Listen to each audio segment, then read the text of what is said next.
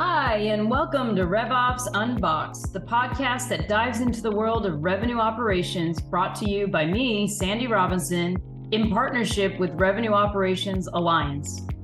On this episode of RevOps Unboxed, I speak with Christian Palmer, Sales Enablement Trainer at Riskified. Today, we will discuss the importance of RevOps and enablement working hand in hand. Let's get started. Okay, this is Sandy Robinson. I'm here, your host of RevOps Unboxed. I'm here with Christian Palmer today, and we're going to be talking about all things revenue enablement and revenue operations. So, uh, Christian, really appreciate you being here today. Uh, if you could give me a little bit, a little information about your background, tell us about yourself. No doubt. Thank you, Sandy, for having me. Really appreciate the time. Um, so my background uh, is is very eclectic as far as my work experience and kind of what led me to this point. Um, I would say learning and working with people has been at the forefront of all the work that I've done over the last few years, um, over the last decade for that matter. And initially, um, I kind of got my roots in working with people by working in the hospitality industry, being a server, being a bartender, um, working in retail environments. And um, as I'm sure you you could relate, there's plenty of people that you'll run into in those places. Um, from there, when I had finished my master's degree, um, initially it was going to be in an academia type environment where I would be working. So I'd be a teacher, um, and I was very much kind of disenchanted with the standardization that was going on within the public school system at the time, and because of that, I felt as though there was a bit of a lack of creativity. Many people in my family are actually in education, whether it's administrative or um, they're they're in a teacher role themselves. And my mother, who's a reading teacher of 35 years, had said, "Hey, it's maybe not the best time to jump into teaching right now." So, kind of shifted my focus away um, and thought, "Hey, it'd be great to be in a corporate training role." But because I didn't have any industry experience, to do so, it was difficult for me to kind of break in. So initially, I spent probably around three or four years in the recruitment third party staffing industry. Um, during that time, I was both recruiting contract and permanent type of roles. Um, and then after working at a couple different in, in, uh, agencies of various sizes and tenure within the US, I uh, moved into a sales trainer role.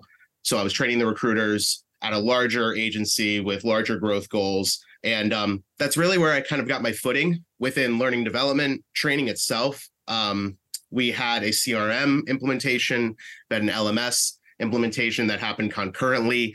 Um, and I saw around 100 people come through the initial onboarding academy, as we had called it back then, um, which was a mixture of team based learning, on the desk call coaching, um, role playing, things of that nature, very classic training style.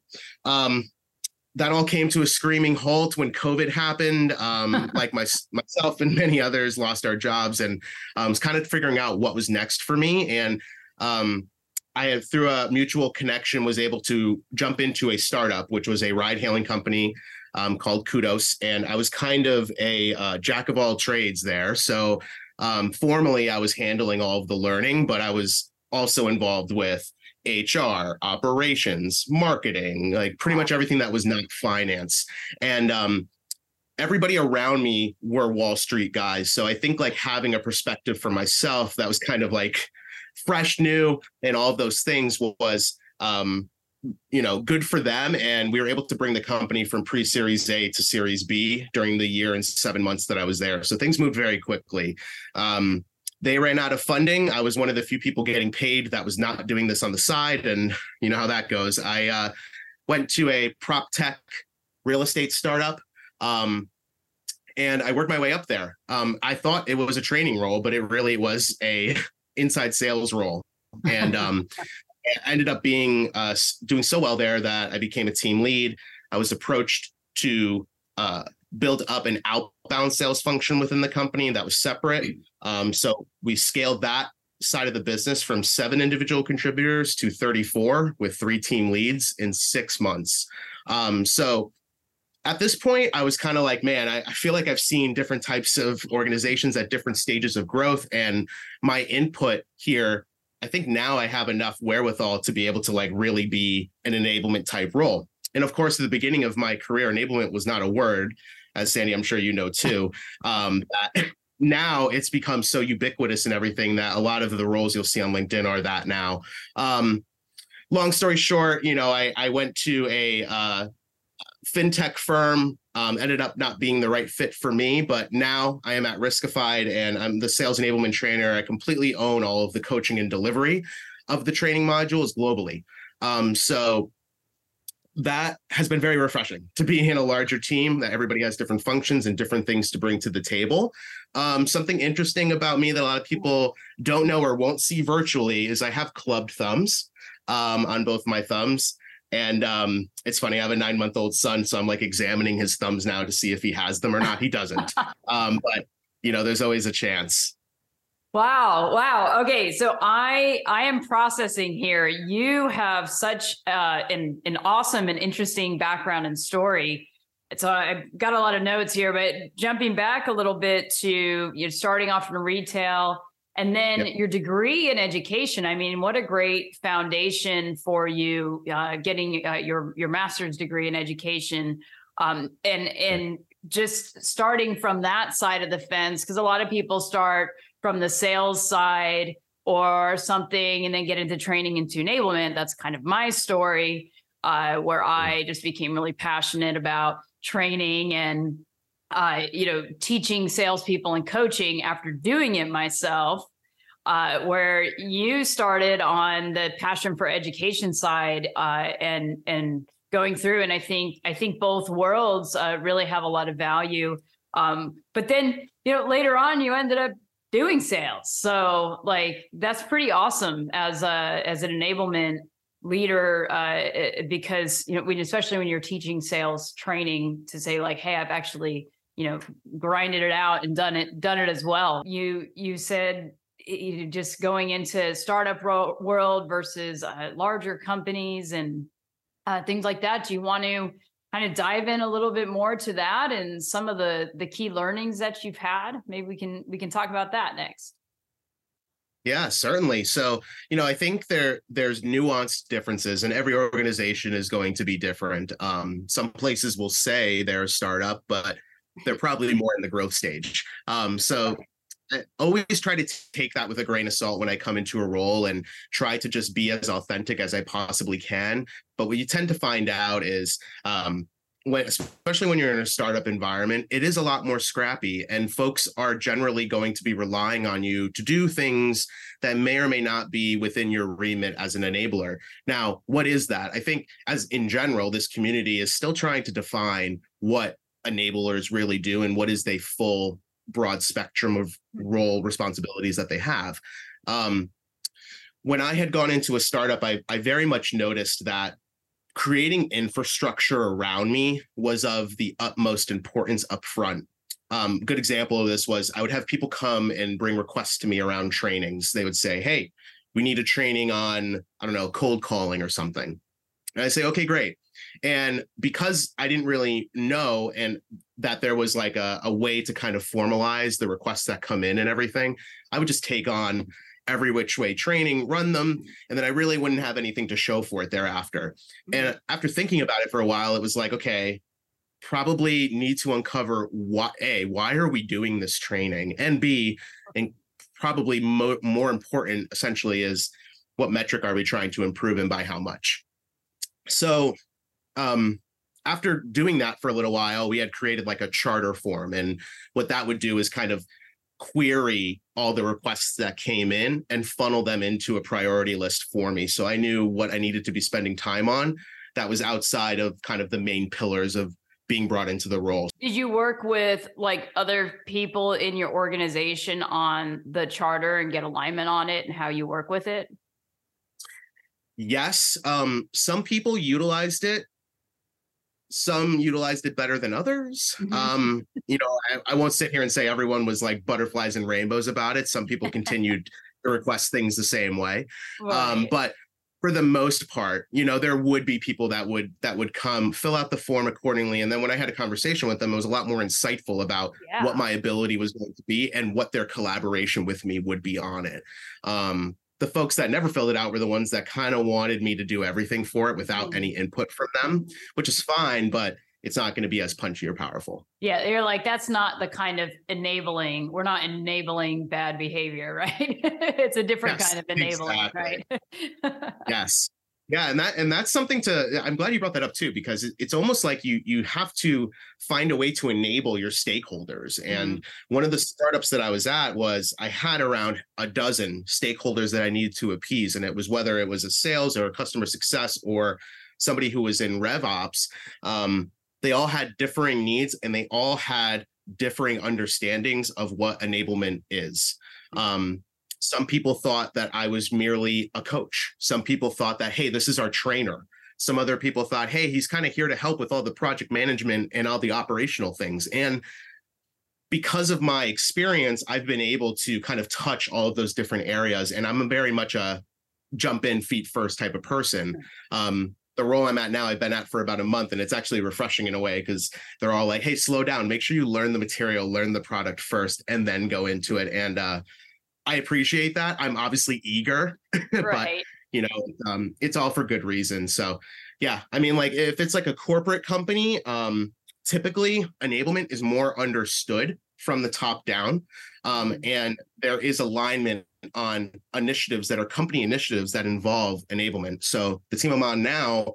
Um, we have a person who's focused just on content. We have somebody who's fo- focused just on project management. Um, there's a person, or my manager is really just focused on sales readiness and all of us coming coming together with our different experiences i think is a lot more powerful and um, justifiable from a business standpoint to keep enablers in the business um, rather than when you go into the startup it's kind of like it's an all hands on deck type of thing right. So did you guys have like a, a process in in working together then if you're each uh, satisfying a different almost piece of the playbook, if you will? Yeah, you know, I think um, the biggest areas of collaboration are probably when a new tool comes into play. Um, and for instance, right now we're switching CMSs, and that in and of itself presents different types of conversations that need to be had, not only with that CMS's team internally, but also between us. How are we going to use the CMS for training and delivery, which would be like something I'm going to be focusing on? How are we going to make sure the sales team is ready to use it up front? How are we going to um, integrate it with our current tech stack? And um, you know different people on the team kind of can offer different opinions and um, advice on how best to kind of implement something which can be an arduous task especially for one person. Um, so it is very collaborative and um, we're not siloed off by any means. We certainly do you know, we'll meet regularly and um, help each other out with certain things and people can lean on each other if for say somebody's out on vacation or somebody's sick can't make it. So um, everybody on my team is able to do training and delivery. So see that's that's great. So it sounds like you're you're working together even in the selection process and as you're getting into onboarding with whatever the new tech is that you're you're a not just a hey we got this new tool now go figure out how to train people on it. You're really involved right. in the process uh, up front.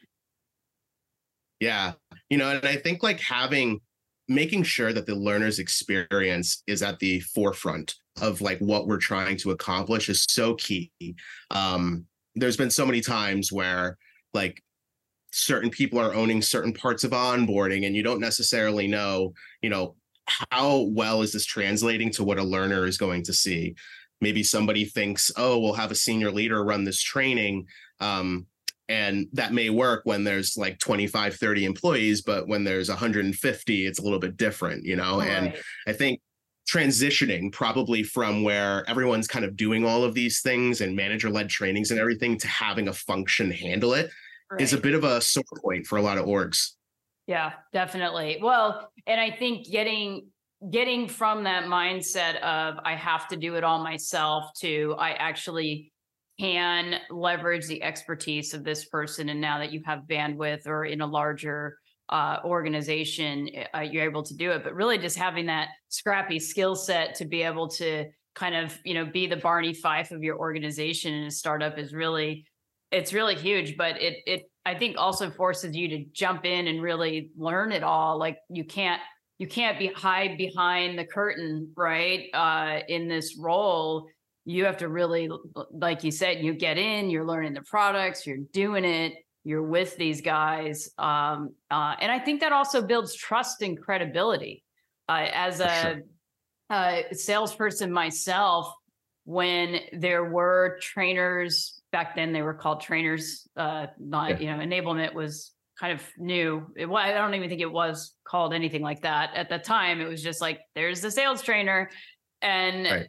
it it was always so much better when they got what you did at least they were in touch with the business. Uh, it doesn't necessarily mean they had to have a sales background, but it did help if they got it right, or they had a little bit of that sales grit, or they, you know, at least spent a year like you did, you know, kind of grinding out some calls or you know making it happen. It, it gave it gave a little bit there, but um, so just I think getting that experience in a startup environment is great uh, for a lot of folks that are in roles wanting to get into sales enablement rev ops uh, whatever it is because you you do have a broad kind of experience and then uh, you can build that up so um, so tell me tell me a little bit about like your experience with working with RevOps teams and I don't know if you have any uh, any stories. It sounds like you have a, a, good one around the tech selection, so that's that's pretty awesome.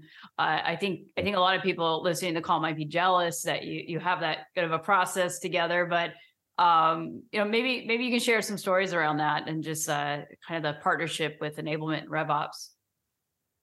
Yeah, you know, I think um, understanding what the goals are of the business and aligning on those with the RevOps person is most important. We both have different duties and remits, and in a lot of organizations, enablement does fall under RevOps. Um, I had a RevOps person at my last company. He's fantastic, um, and I think in particular, I probably should have been underneath him from a, a leadership standpoint. And um, other other than that, I think what we did really do effectively in the beginning was say, okay, where are the cracks within the business right now, and how do those line up or correspond with the goals that we're trying to get across for this year or for this half of the year? And what we found is that the instilling a culture shift meaning like for instance um, turning an organization into a cold calling organization is very very difficult when it's not a call first type of place um, we rely really heavily on these tools like outreach Salesloft phenomenal tools but they can become a bit of a crutch at times when you're getting good results from them and you actually less are at your how do I phrase this? Your aptitude for being able to kind of overcome objections, pivot when necessary, all those things that you learn from cold calling and kind of getting in there and getting no'd a billion times. Um, that's tough to learn. And this, a particular part of this organization that I was at, we had a team that was a partnerships team, and the business was really leaning on them to kind of create the majority of the revenue um, that would be coming into the business. And obviously, this part of the organization was doing very, very well. Um, they had scaled quickly. There was one manager and probably around uh, half or probably a dozen individual contributors. Um, they had some middle level managers that were doing both contributor efforts as well as management. Um, that presented its own challenges. Um, but I think what they did not have was metrics from an activity standpoint. How do we know the things that they're doing on the day in and day out is going to produce the revenue that we want at the end of the day or whatever the projected revenue up front? So understanding with my RevOps guy, okay, how can we delineate this data, put it into a digestible format, um, you know, whether it's like Tableau or BI or whatever, have that be in a you know somewhat illustrated but easy to take in information that both the manager can filter and look through and they don't really have to think about it. And also the reps are able to go in there and do the same thing on their own. And a lot of the times you had to like go through different obstacles like folks saying hey i'm not going to manually go put in a an event that i did into salesforce right? Um, that does take extra time. Logging every single call as an activity can take time right? Um, but understanding that hey if i do these activities over and over again i'll be able to get more insight for what i could be working better on and kind of showing the value in hey these may be some extra steps and it may take a little bit longer but at the end of the day you're going to be able to derive more information and take on more um, feedback that you previously probably were not able to see. So, kind of getting the team behind it and making sure that the manager is also echoing a lot of the things that we say and reinforcing it, especially when we're not in the conversations, helps kind of bridge the gap between hey there's a change that needs to be made here. We got to start tracking these things that we we're not tracking previously before. And you know that's obviously what everyone's seeing from the outside but like the inner workings are oh my god this metric is being pulled from here and it's not necessarily pulling the right information. What are we doing wrong here? Are these tools corresponding to each other? So there's a lot that goes in there. Um, and certainly you know working with a great revenue operations person will allow me to kind of effectively understand okay how am i going to enable on something like this? And what maybe other types of enablement will be derived from the insights that we see from this over time. Right. I mean and there's there's so many mutually beneficial outcomes to that right? Like if you're working together with the revops team as you mentioned deciding on okay what is what is the outcome? What's the objective for this particular project?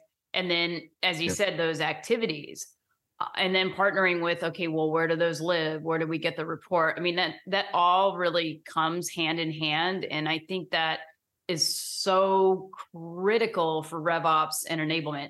Regardless of the reporting structure where i mm-hmm. when i talk to people where i hear there are more challenges is if the function is completely in a different silo so let's say revenue operations is in the revenue org and enablement is under HR.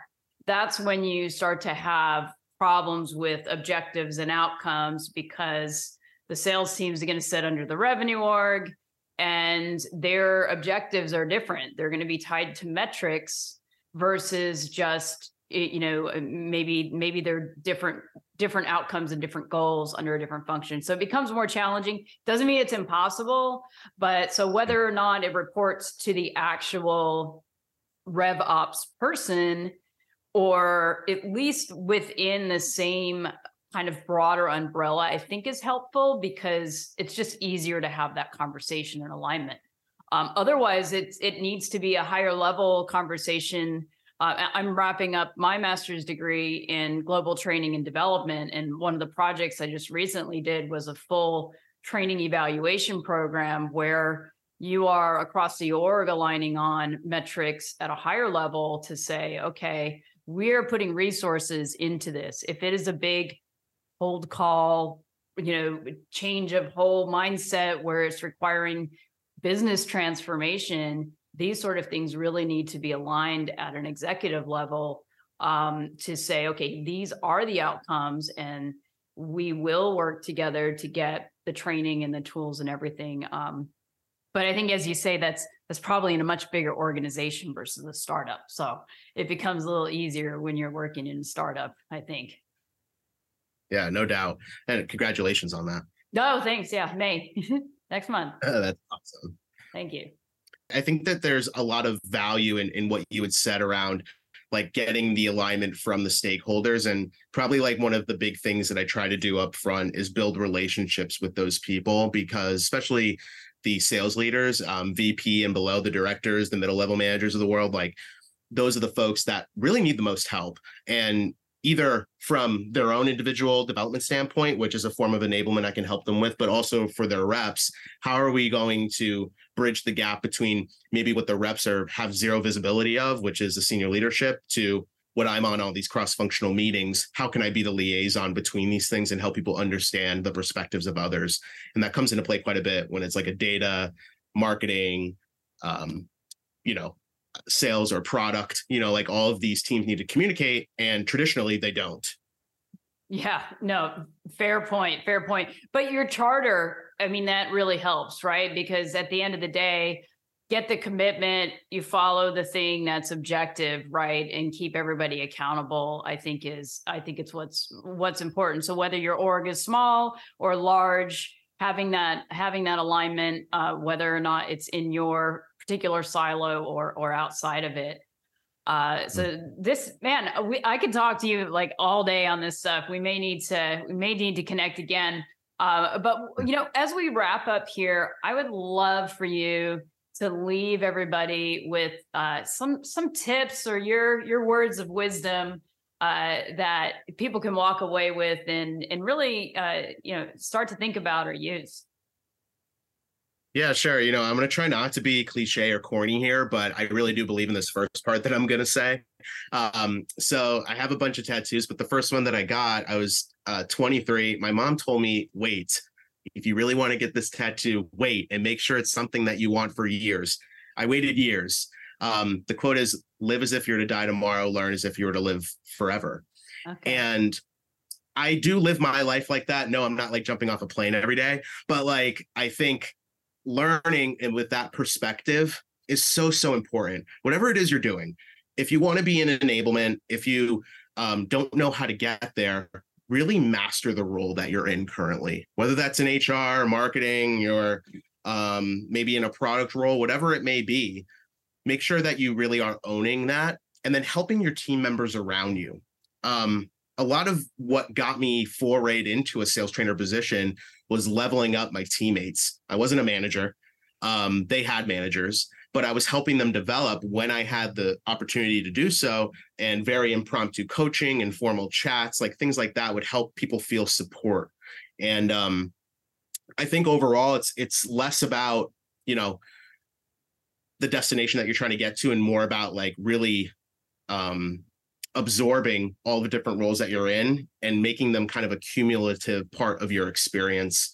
Um, seems like nowadays people are less focused in general on like career growth and it's more about my combination of experiences. And um, very much early on i would get asked all the time hey how come you're jumping you know from this role to this role? You're staying at this place for a year and a half. And the, you know obviously there are some circumstances where they're out of my control like a layoff or something like that. But a lot of the times you could argue hey, I think my experience of being able to hit the ground running in these different organizations and really make an impact in them in a short period of time is a testament you know to what is able to be accomplished if you kind of just go all in. Um, build relationships with the people that are around you. Build relationships with stakeholders that are either your manager or outside or cross functional to your manager. And be sure that if an opportunity does arise within your organization to go into an enablement type role, you raise your hand and you show them why. Um, that's honestly the best advice I can give you. A lot of people are going to say, hey, go into sales. I mean, Sandy, we both did that, right? I mean, it is a, a good precursor to being able to do this role. And yes, it helps when I'm able to relate to a rep and say, hey, yeah, you know, I've dealt with this before. Come here, you know, and like those types of things are valuable um, but you can still learn a lot of those skills in different ways. So maximize where you are now, have a goal in mind, start inserting yourself into these communities, um, Slack groups. You can find them all over the place. They're starting to pop up now and start to see what other enablement folks are talking about and create a portfolio. Um, having trainings on deck, having materials that you can always pull from, whether that's for an interview um, or it's just to say, hey, like I could be a resource in this way, or I have a repository of materials, will show true, true value.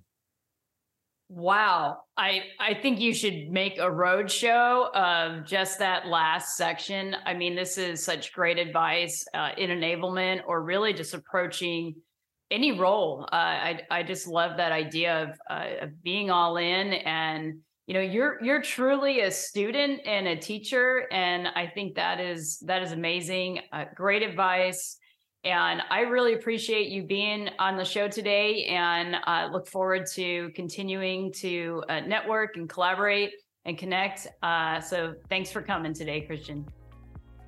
Absolutely sandy. Thank you so much. Appreciate it. Thanks for tuning in to RevOps Unboxed, and don't forget to subscribe to the podcast so you never miss an episode.